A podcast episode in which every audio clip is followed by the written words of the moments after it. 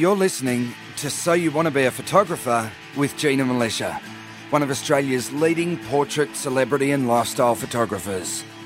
With over 25 years experience in the industry, Gina is a pro photographer who regularly travels the world shooting for some of the country's top magazines and advertisers.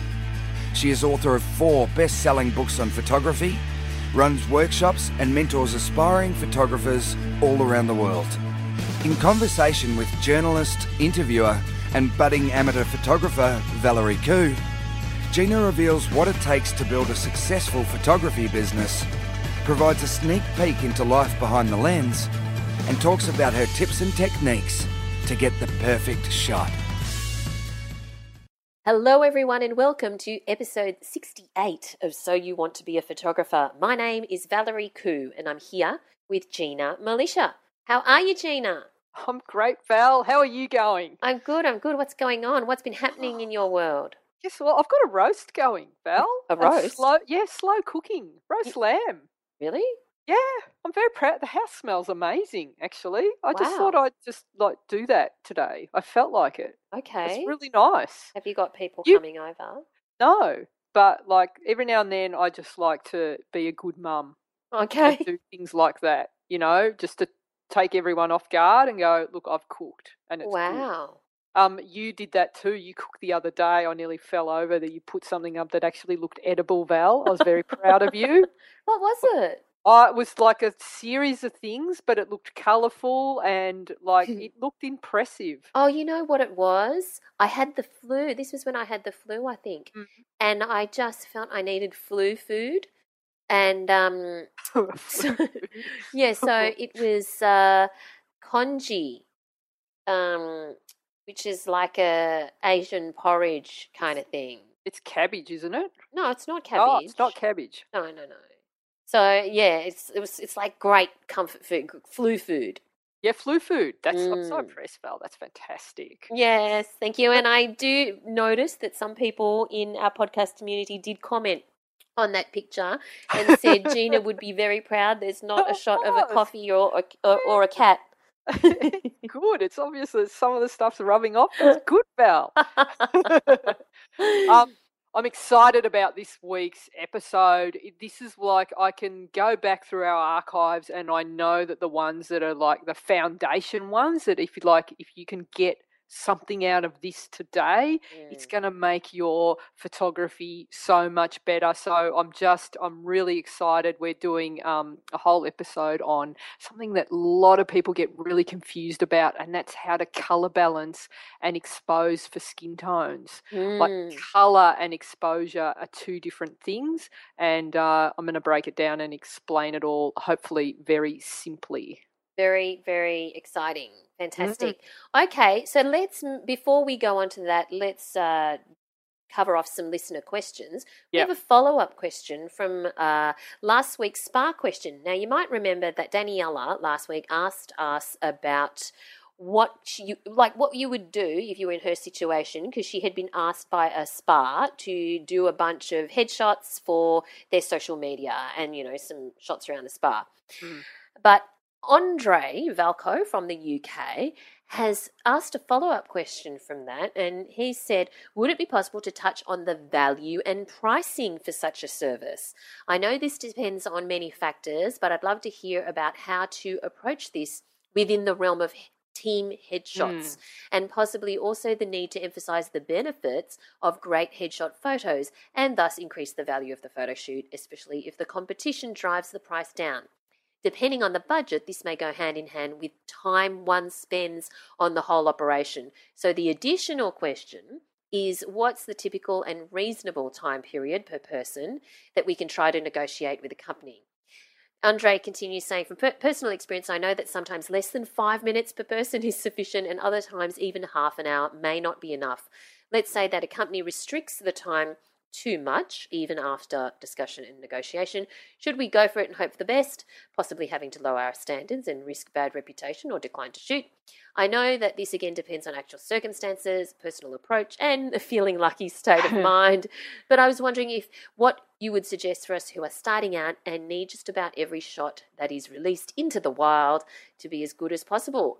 That is a very good question. It is a cracker of a question. Mm. And so this is something that I've tackled a lot in my career, and you will get like the companies that are totally on board with you and are, like, educated and know that, like, we need to give you 20 minutes to 30 minutes per person. And then there's the ones that come from it's just one frame, you're just taking a photo. Mm. I hate that word so much, just take a photo.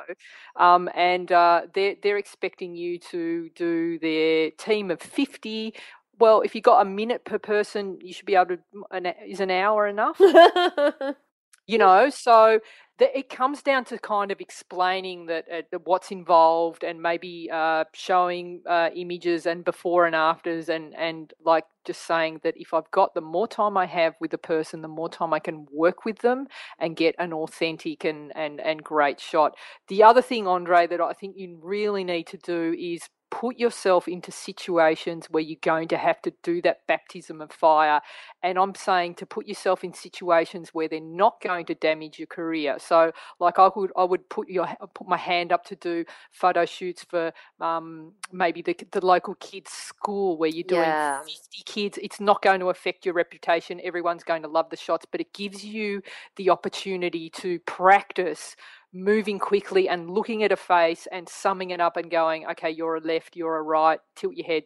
It's just really good practice and well worth doing. Or the local senior citizens club or the local sporting club. Yeah, football teams. They're also very, very, very happy to have their photo taken, and you're getting to deal with different personalities, different skin tones, and you can actually perfect and tweak your lighting skill. And then from that, I've seen your work too, Andre. It's beautiful, your headshots. So I think you've got the spending time on a headshot, you've got that down. But I think under pressure, that might be another ball game for you. So this is probably a really good exercise, because then you could really put yourself out there, and no matter where you were thrown, you could handle it really well because you're a good shooter. So that's my recommendation to, and then you can come back and you've got this strong folio and the confidence to say, I need 7 minutes per person. Okay, 3 minutes to warm them up,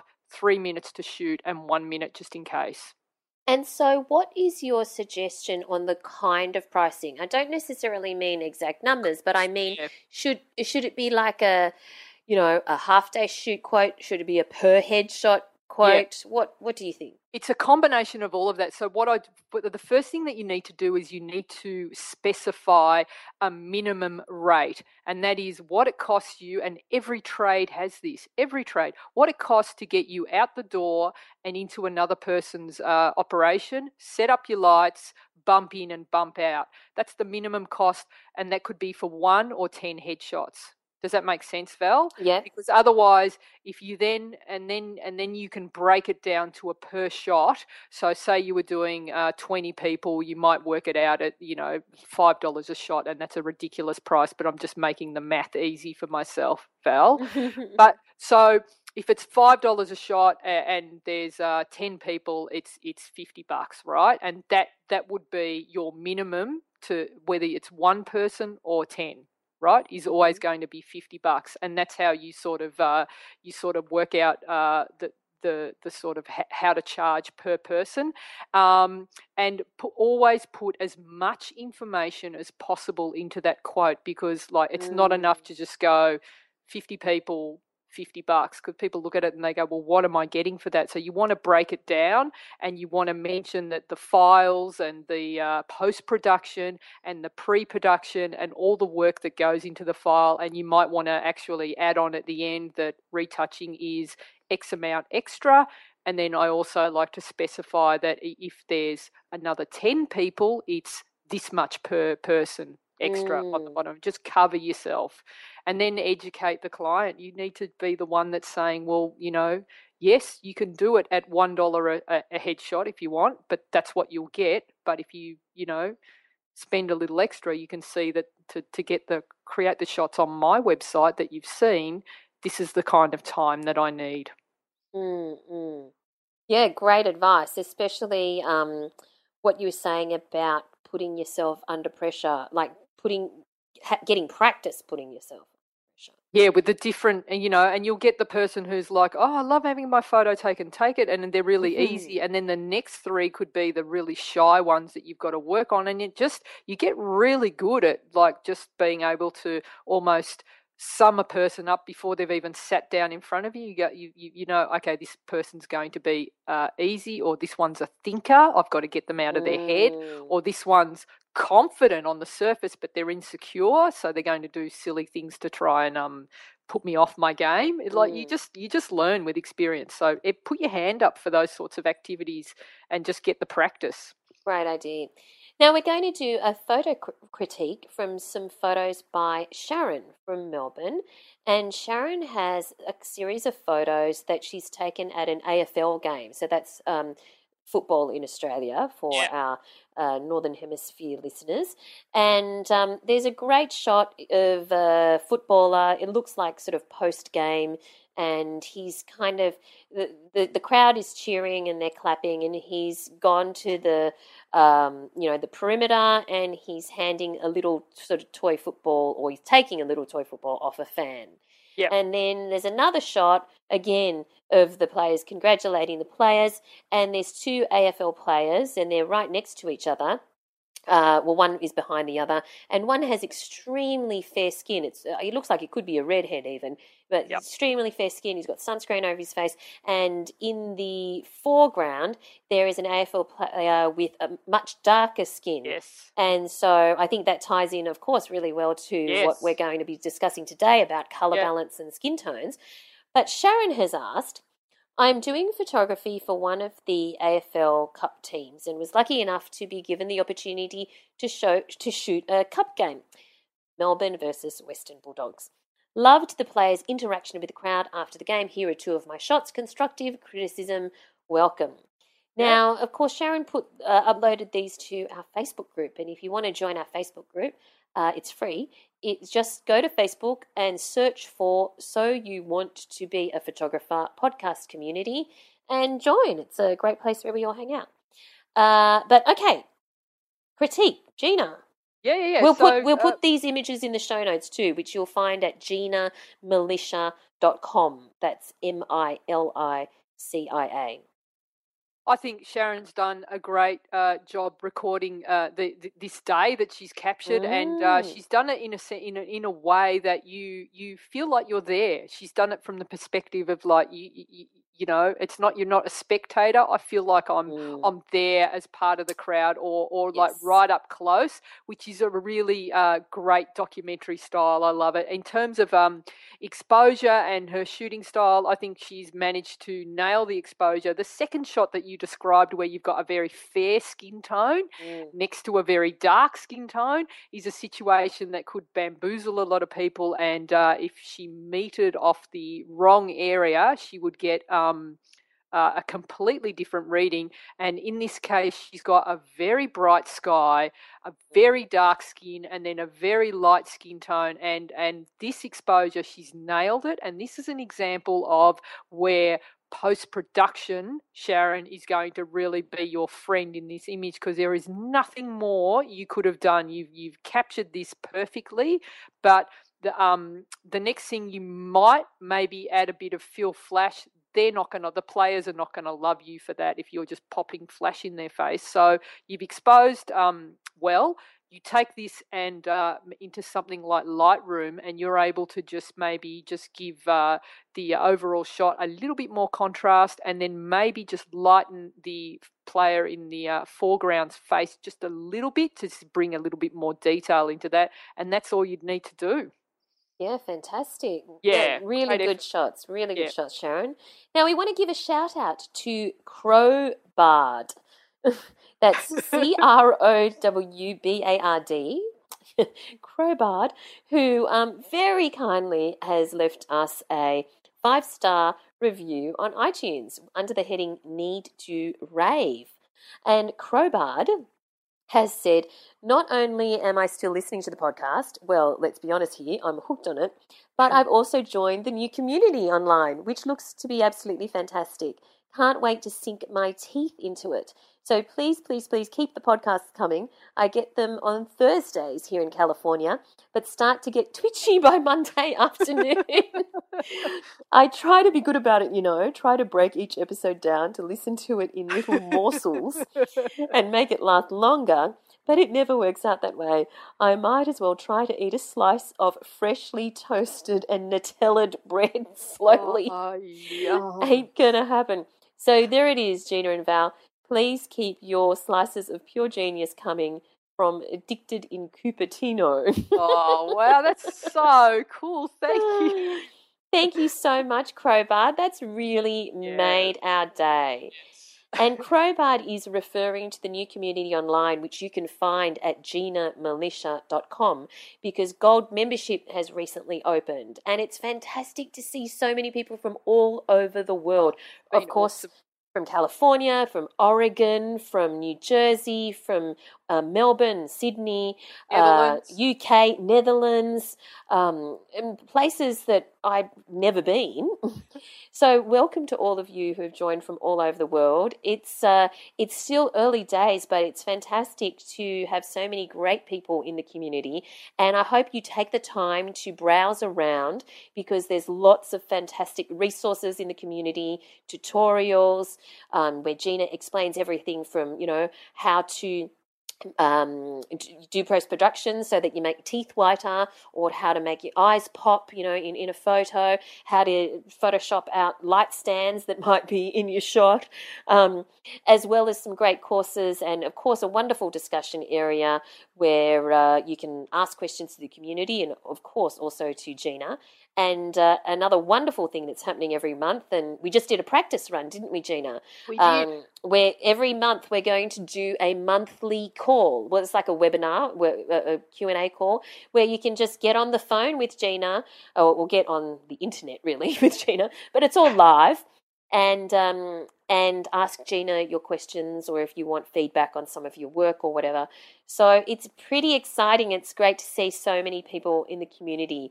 And if you want to have a look at it, then just go have a look at GinaMilicia.com and click on Join the Community.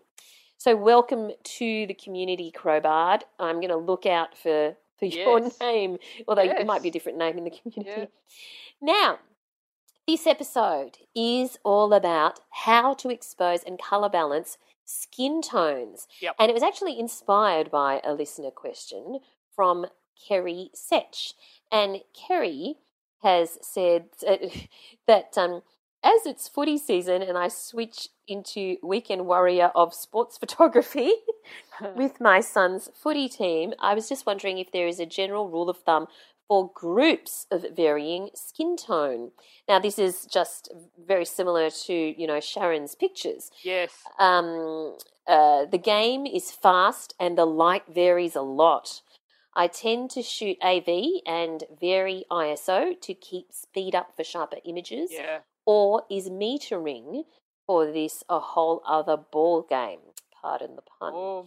So, this is a really great question, because there are so many situations where, you know, especially these days with people who all look quite different from each other with very different skin tones, and it's so hard to know which one to go for, and when they're all in the same shot. So where in the world – I don't even know where to start on this, Gina. Where in the world do we start? So – The thing that a lot of people get really confused about, Val, is colour balance and exposure, and they're two different things. So when we're trying to get our skin tones looking right, we want to make sure that they're exposed correctly, and then we've got this whole other issue of getting the colour balance or the colour tone in the image correct to suit that skin tone. So we're going to tackle all of it today. All right. Well, in the first instance, can we tackle colour balance first? Because I think a lot of people aren't quite sure perhaps what you might be referring to. Yeah, so just to answer the question, the first question about metering for mixed skin tones to get the exposure correct, we explained that in the episode about the matrix a few episodes back. But basically if you have lots of different skin tones in an image, using the system that I explained a few weeks ago, where you try and meter off, if you're metering off a light skin tone, then you know that the camera is going to try and get that back to a neutral and the equivalent of a middle grey tone, the equivalent tone in colour to mid-grey, right? And if you are metering off a darker skin tone, the camera is again going to try and get you back to neutral, back to a mid-grey. So what happens if you meter off a dark skin tone? The camera tends to overexpose because it's taking a reading off reflected light, and it'll give you a lighter skin tone that you need. When you meter off a lighter skin tone, you're going to end up with an underexposed image. So know those hacks. We remember them from last time. So basically this is no different when you've got a group. If you've got lots of different skin tones, you can actually scan the group and try and get a midpoint, an average setting that you set off. So I've actually found a great stock shot that really explains this very well, Val, where I've got... so we'll put these images in the show notes. Where I've got a family of three, and the mother is fair-skinned and blonde. The father is very dark-skinned and with jet black hair, and the son is a mix of the two, and in fact his skin tone is exactly mid-grey. Well, he's got like a perfect mid-grey skin tone. So what if I've given an example where if I was taking that portrait and I choose to meter off the mother who has fair skin, I'm going to get an image overall that's underexposed. The mother's skin tone will be underexposed, the father's skin tone will be underexposed, and so will the son's. They're making the fair mother mid-grey. They're making the fair mother mid-grey, but we're also – and it's underexposing the entire image, Val. Yeah. So if I expose on the father's skin tone, it's like Goldilocks in the Three Bears. It's not too if I expose on the father's skin tone, which is a very dark skin tone, the camera metering system is going to overexpose that image because it's going to want to make that skin tone mid-grey, which is too light. So the father's skin tone ends up being too light. The mother's skin tone also ends up being too light, and so does the son's. But when I go and I meter off the son, who actually has like an equivalent of a mid-grey skin tone, everyone looks perfect. Yes, I get it. Okay, so if you don't happen to have someone running around on the field, Kerry, that has a mid-grey sort of equivalent skin tone, a couple of things you can do. You can just use those tricks that or hacks that I recommended a couple of weeks ago. So you can find if you're metering off a lighter skin tone, I always suggested that you open up a stop, okay, and that's going to give you a correct skin tone for that light skin tone in that light that the players are in, so all the other skin tones will also be correct. Or if you wanted to, just to mix it up a bit, you could meter off the darker skin tone.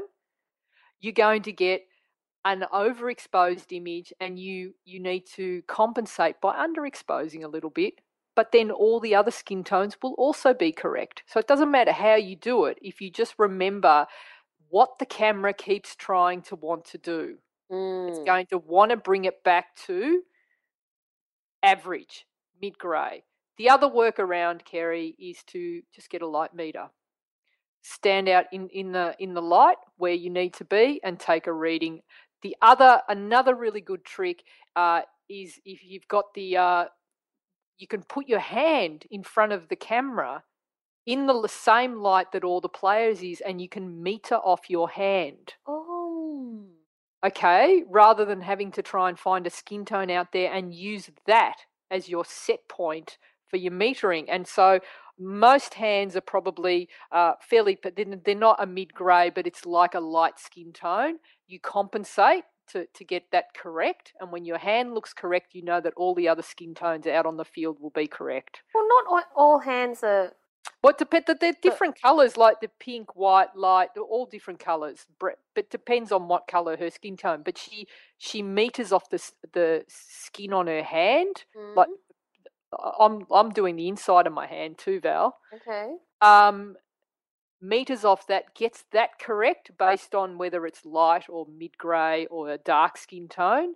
And when that's correct, all the other skin tones are going to be the same, because all you're telling the camera is this is exactly the light that's reflected off this subject. Mm. Does that make sense, Val? Sort of. I got it until the hand bit. I'm just saying. I got everything until the hand. Because if she's trying to get an accurate meter reading off skin tones when there's hundreds of people running around, she's trying to get like little tiny areas of skin to try and meter off. So it's going to be a lot harder. So you give her like a whole section of skin to meter off using that. If it's too dark, I will open up a stop to make it a bit brighter. You mean if your hand is too dark?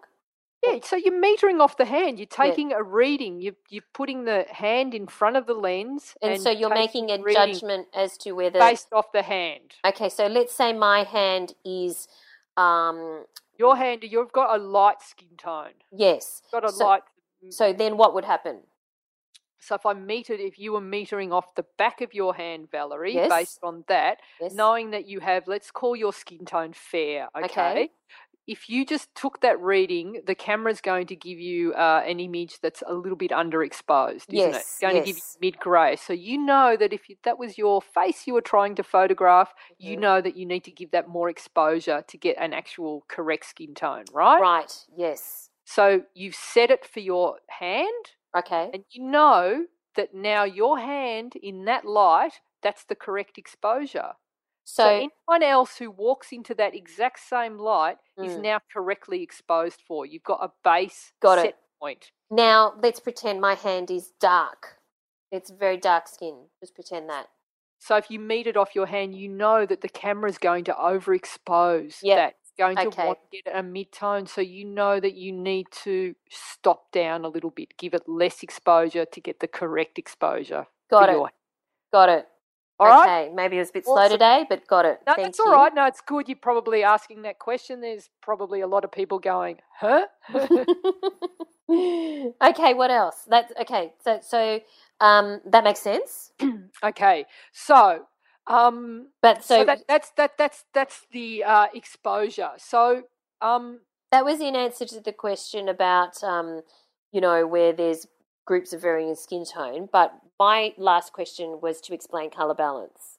Yeah, so colour balance and exposure, two different things. So light has a distinct colour, and there are times of the day when you'll notice it, like sunset, you'll notice the red in the sky. Yes. But there's other times when, like, I could tell you, like, you could walk into a house that's lit with old-fashioned, like the old-school tungsten lighting, the warmer style of lighting, and you walk into that room, after 5 minutes, you're not going to see the difference in colour. It's not going to be yellow. You're going to see, like, a natural light, because your lights or your eyes are always acclimating to the light, and you will see if I was wearing a white T-shirt in a room lit with warm lights, you wouldn't see that white as a brown or yellow. You'd see white still because your eyes are able to reset. The camera isn't, okay? So light, the colours of the colour is like created by reflected light. So I actually went online and I got a very basic children's description of why the sky is blue. Okay. Read it out because it's really good. Just sums it up. So a clear, cloudless daytime sky is blue because molecules in the air scatter blue light from the sun more than they scatter the red light. When we look towards the sun at sunset, we see red and orange colours because the blue light has been scattered out and away from the line of sight. That's why the sky is blue. There's a link if you want to go to the website. Okay, great. All right. So that's what we're seeing. And the camera picks up on that as well. Now, before digital, Val, we would have to choose the type of film we were using to match the type of light we were going to be shooting in. And this used to be like a really confusing thing. So when I was doing photography on set for TV networks, I had to make sure that I had colour film that was specially coated to shoot under tungsten lighting, because it was a lot warmer than normal daylight lighting, right? So because otherwise the colours would be all wrong. So this is like the camera now, SLR cameras have different settings that you can change the colour settings of the camera to suit the time of day or the situation that you're shooting in, because otherwise, if you don't do that, your images end up getting a cast.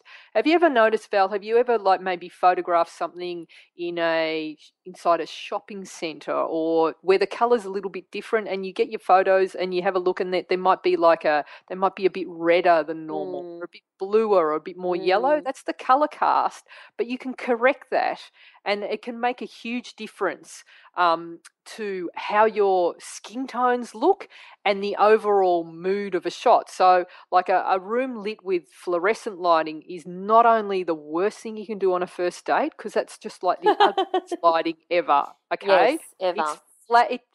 It's awful. I know. I like used to like have this rule that if with guys that I dated, that if their place had fluorescent lighting, that was the end.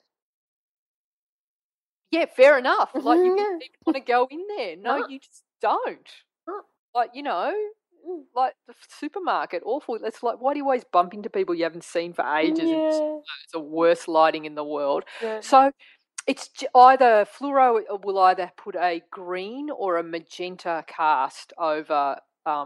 That's the sort of the bias of that light. So it's ugly. And the old school tungsten lighting, very warm, so they'll put a yellow cast over everything. So and that will have an impact on the mood of a shot. So if you look at Hollywood movies, Val, if you're seeing that maybe they've set up a scene and maybe a murder's about to happen or something very scary, or they want to give the impression that it's a very bleak a bleak scene, what they'll do is they'll maybe put a blue cast through the whole shot. Yeah, sure. Because blue will bring it down. Or if they want to make something look happy and beautiful and you know, positive, they might warm it up and bring some sunshine in, because that makes it, you know, look happy and bright.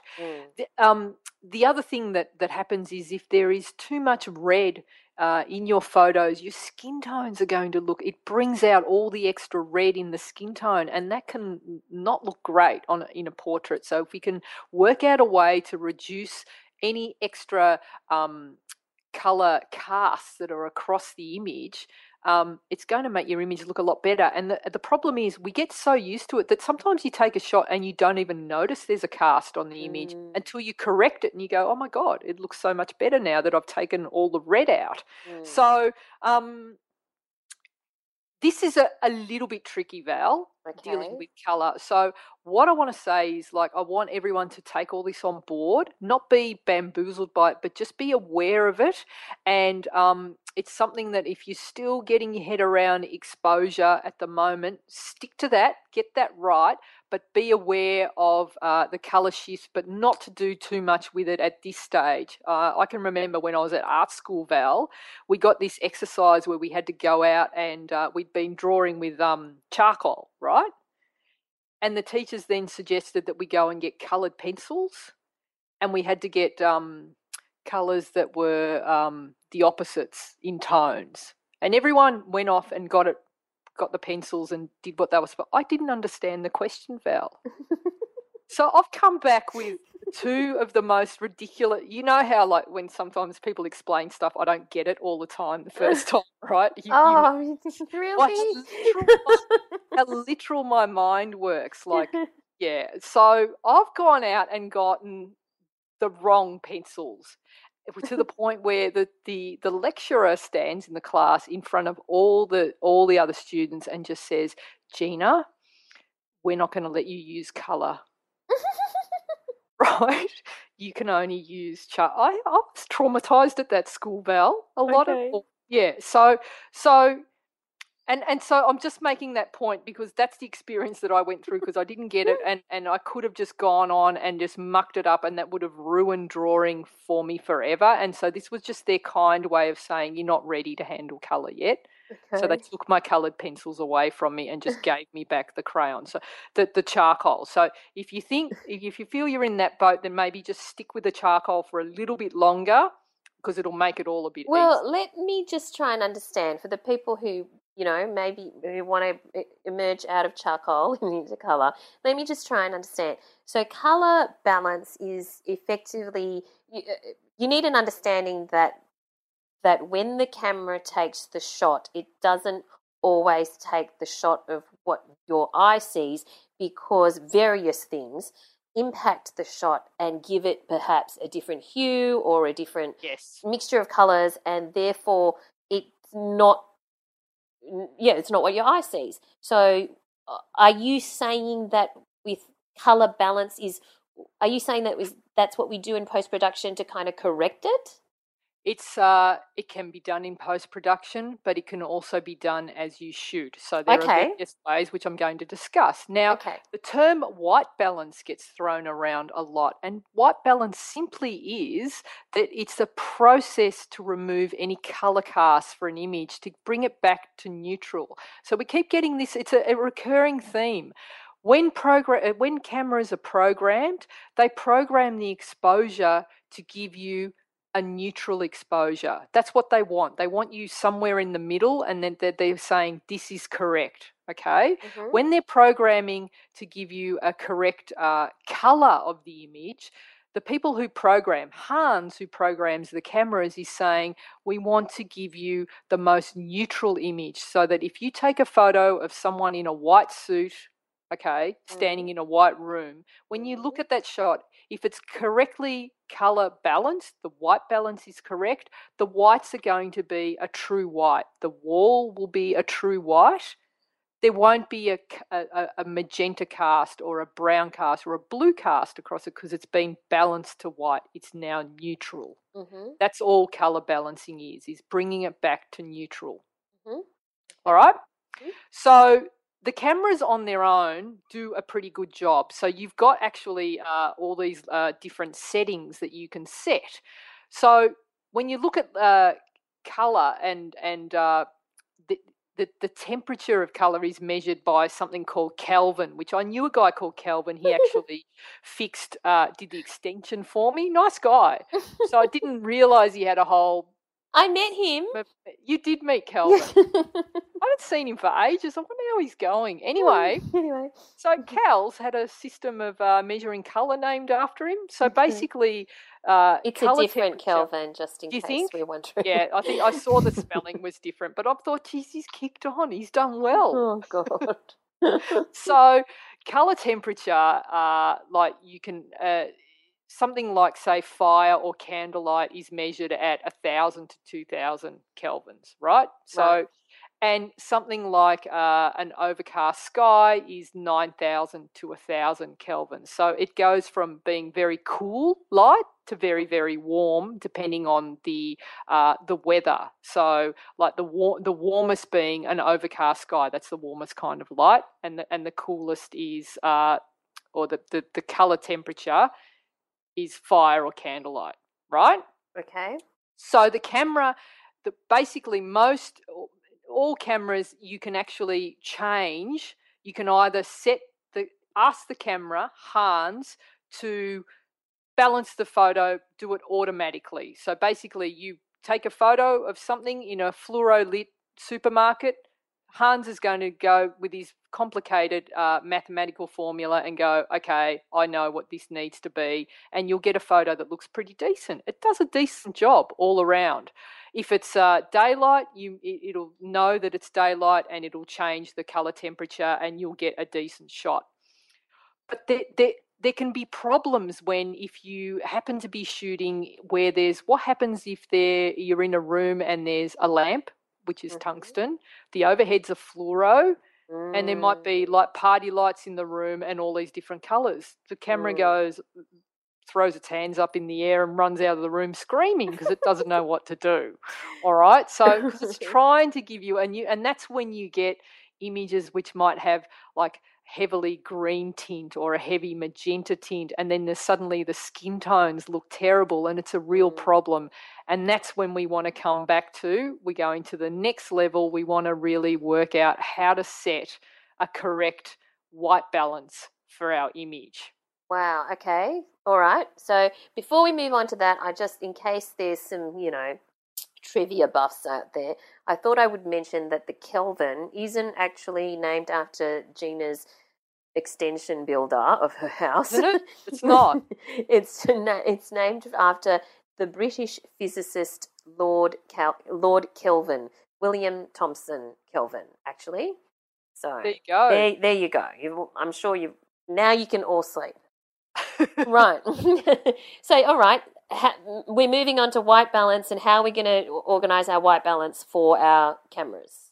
Yeah, yeah. So basically the white balance is or colour balance is just about removing a colour cast from an image. So yes. if I was to now take my camera off automatic, which just basically allowing that to change it and going to set it manually, you've got all these little settings that you can have, like there's cloudy, flash, tungsten, shade, daylight. So, you know, if I was going to say I look outside today and it's a beautiful blue sky and clear, I would set my camera to daylight and it would give me the correct white balance to get a good skin tone under those conditions. If it was if I was inside, I'd set it to tungsten. So you can do all that. It does a really good job.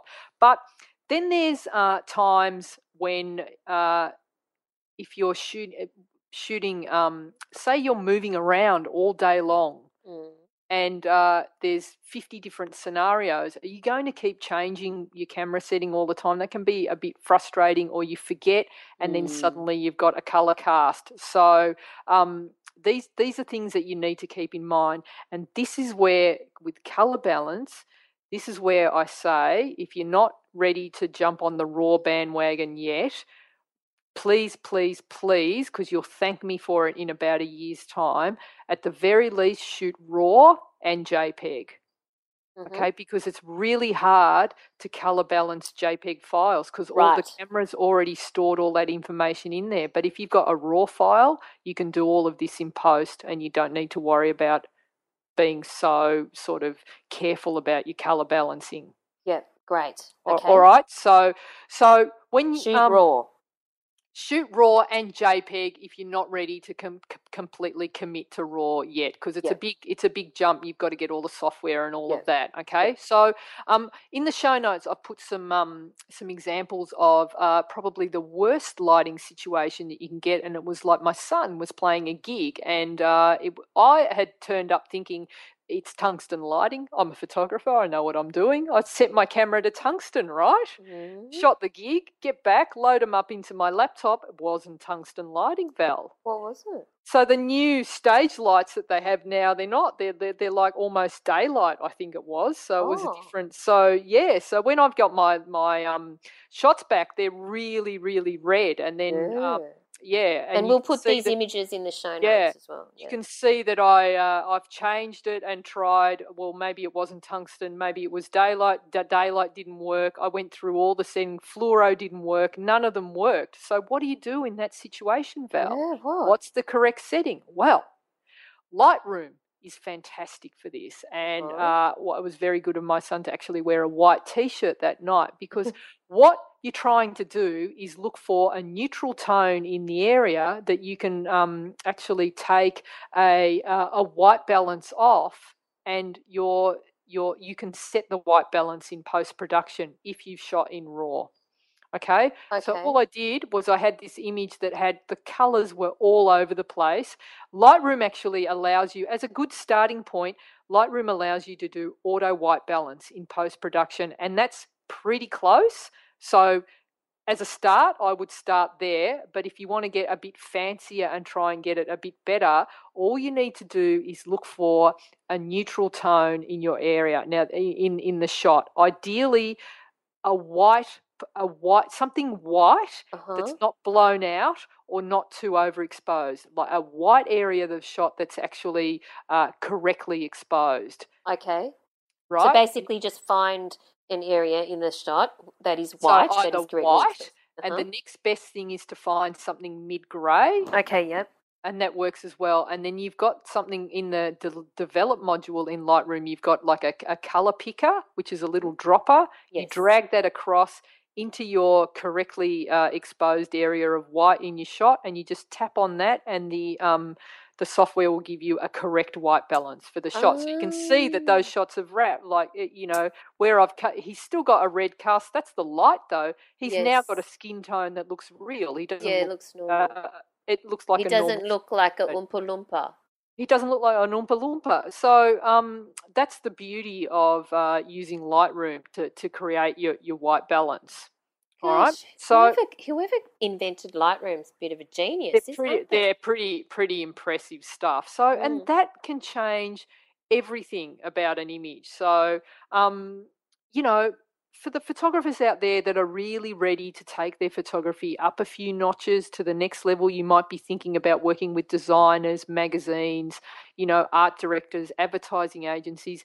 You need to be able to hand over images where the colours are correct, because if they've given you a specific tone of clothes for fashion to photograph, you get the colours wrong, it's wrong, or the skin tone's wrong, the whole shot's going to be wrong. So, like, if you know these, like, basic hacks to do, then that's important. So what I do, Val, when I'm shooting is I actually don't use auto white balance, and I don't set my white balance as I shoot. What I do when I'm shooting is my camera is set to 5200, which is the temperature of daylight. Right. Titch warmer, and it stays there no matter what I shoot, and I shoot raw. So that's 5200 Kelvin. And so you can go into your camera settings and you can either set it by the presets, cloudy, light, whatever, or you can go in further and you can actually adjust the temperature. So I keep mine at 5200 because I know the majority of my shooting is going to be either in daylight conditions or using flash and daylight combined. But that's getting me pretty close, and then in post-production, that's when I'm doing my colour balancing. The other thing I'm doing, Val, is if I'm photographing something that I know the colour is absolutely crucial, I use something called a grey card when I'm exposing. Which you can buy from? You can get them everywhere, from Amazon, and I've put a couple of links in the show notes. You can actually get grey cards, so it's basically a piece of grey card which is mid-grey in tone, and I think every photographer should have one. You can get an app as well that you can put on your phone. Probably not going to be as accurate because you've got the light and everything, but like a bit of a grey card. I think the underside of Pringles is also the same colour. Are you serious? I've heard that, and some coffee containers. So you can get hold of that. Or if you happen to be like a photographer that owns grey shoes or grey pants, just buy them in mid-grey. Or right? Just get a grey card. Or just get a grey card. But, like, wouldn't it be cool if you just put your foot up in the shot and took a reading off that you knew? It just adds another level to it. So so the steps involved, if I'm and this is just makes your shot, it makes life so much easier that you just get the person that you're photographing to hold this little bit of grey card up in front of them in the light that you're going to be shooting in, and you take a photo of that. Yes. Like, you try and fill the frame in that area, and then when you get back to to your office and you've uploaded your photos, you will take that into Lightroom or Capture or whatever software that you use, and you will do a click balance on that grey, and you will get a perfectly colour balanced image. Perfectly colour balanced, the under the light conditions that you've shot in. So it doesn't matter if you've got 15 different kinds of light. in that shot, you will get the perfect exposure. There's another series of shots in the show notes, Val, that I've showed what a difference colour temperature can make on an image. So I've got these are stills for actually a TV show that I was shooting, and it's shot in daylight, I think, with a bit of fluoro, but you can see that, you know, when it's the image has been rated for tungsten, it's very, very blue, right? And then when it's been rated for daylight, it's too warm. And then there's also the custom setting, and auto was very sterile looking in my mind. It's sterile. It's like it's average. Mm-hmm. And then the custom one that I did looks right to me because it's like it's got a bit more personality. It's got a bit more my style, but it's still correct. But it makes a huge difference. Yeah. Interesting. So, yeah, so basically there's 6 shots, and we'll put the images in the show notes, and it's of a couple of guys. One guy is helping another guy put his tie on, and what we've included there is, as Gina mentioned, just it's shot on auto, but also the custom version, but also the same image at different levels of Kelvins, you know, so whether they correspond to daylight or to tungsten or whatever. So it's very interesting because the same shot can look totally different. Completely different. So knowing that, Val, we can actually work with colour tone to add emotion to our images or add personality. And so, you know, unless you're working for an advertiser where it has to be absolutely super correct to suit their layout or whatever, you can actually tweak the colour. So often a lot of landscapes that I shoot, I crank up the colour, I warm them up because it adds something, another level to the image. Or sometimes I will play and I will brush on a cool tone into the shadows just because that changes the look and the feel of the image just by playing with colour. So there's a lot of things you can do with colour to really make the image your own. And like, as I said, like a lot of, you see it a lot in Hollywood movies, and a lot of photographers will desaturate or take out tones or add tones to their image just to give it, and it's subtle, but it makes a big difference. Great. Okay, fantastic. What else? We kind of covered it, Val. Great. We'll also put some links in the show notes if you want to get some of the grey cards, just as a reminder. So you can get them pretty easily online, and they're small. They just fit in your camera bag, don't they? Yeah, they're fantastic. Tiny. Yeah. And you can get actually bigger ones they're like reflectors, Val. They pop open like that. So that's really cool as well. I want to do a bigger area. Okay, cool. So the thing with colour balance or white balance is that this is particular. I mean, it's relevant, of course, if you it's relevant for all types of photography, but it is particularly relevant if you're wanting to achieve a particular result, or if you're wanting to really meet a specific brief from a client, because sometimes, you know, you can just take your shots and that's fine. You're just doing it for fun.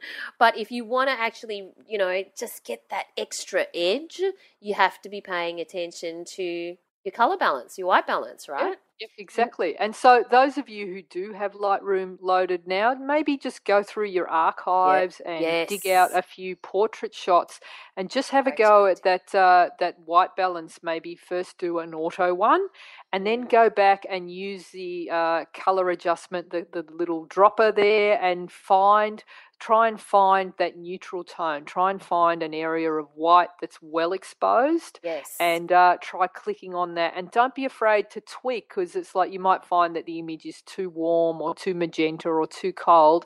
And play with the sliders and see how it changes the shot. Yeah, absolutely. So it's worth knowing. Yeah, and if you're going to do that in Lightroom, please do, and upload your photos to the Facebook group, like your before and after. We'd really love to see whether you know what difference it makes once you do that. And for those of you who maybe aren't ready to do Lightroom yet, maybe what you want to do is just do some of that testing. Like go back to the previous episode about the matrix, about the light metering, and do a little bit more practice on that, on different skin tones, and and metering on whatever the skin tone is, and then making a judgment as to whether you need to be going underexposing or overexposing, depending, remembering that the metering has decided that that is the mid-gray. So give it a go. Either way, we'd love to hear, you know, your results. Yeah. But worth doing for sure. Yeah, really good, awesome topic this week, Gina. So before we wrap up, what are you doing in the next week, photographic wise? And you know, are you going to be cooking more roasts? Roast smells amazing, really does. Well, now you're making me hungry. I'm actually going to be in Sydney this week, Val. That's right. Which I've been casting all week, so I've actually had to stare at like scantily clad men all week. Going, I'm not sure that's PC right. for us to say that. Yeah, I think so. Yeah, no, just like lots of guys, male models, like. The go-to is just shirt off. I think that's the default setting for male models. Will they have your shirt? A lot of those photos. Will they have their shirt off in the? No, they have the shirt on. And just a bit of advice: if you were a male model wanting to get noticed these days, keep it on. Keep the shirt on. You're going to stand out in the sea of photos because every guy has got his top off. Mm. In the shot, so up to Sydney, that big shoot. And, it's going to be exciting. I've heard about it. It's going to be mammoth. A few new toys. I've just done an Amazon shop, Val, and my goodness, I know B&H I bought from. Oh yes, and then I checked out and remembered 5 other things that I needed to buy for the Philippines for our trip. Oh yes, after I checked out, so annoying because like. Postage isn't cheap. Oh, yes. I know, so I have to go back on again and get some more stuff. But that's like being in a lolly shop. It's so exciting. You go, I might get some of these and some of this and I'll have 4 of those. It was great. I'm going to try and sneak onto your big shoot in Sydney. Yes. And I'll stay out of the way, but I'm sure I'll be useful to, you know, carry a reflector or something like that at some point and report back on the podcast behind the scenes what Gina's really like on a photo shoot. Well, I do know because I've been on lots of photo shoots with you, but maybe I'll get some photographic evidence this time. Oh, you never know. We'll see. We'll never know. All right. Where do we find you online, Gina? So I'm at Gina Milicia on Twitter and Instagram. So that's GinaMilicia, and in the Facebook group, and also hanging around the forum. Yes. Unity absolutely. Also, yes. And I'm at Valerie Koo, that's KHOO, and I'm on Instagram and on Twitter, and I am in the Facebook group as well. And I've been mucking around with Snapchat just for fun. So on Snapchat, I am the Valerie Koo. This Valerie Koo was already taken. Is there another Valerie? Ooh, how dare she? I know, right? But I'll also be seeing you guys within the gold membership of the community, so check it out. We'd love for you to check it out at GinaMilicia.com and click on Join the Community, and you'll see all the great stuff that we've got in there. But thanks so much for listening, everyone, and we look forward to bringing you next week's episode. Thanks, guys. Thanks for listening to So You Want to Be a Photographer. For more information, free resources, and Gina's regular newsletter on everything you need to know to become a successful photographer, visit GinaMilicia.com.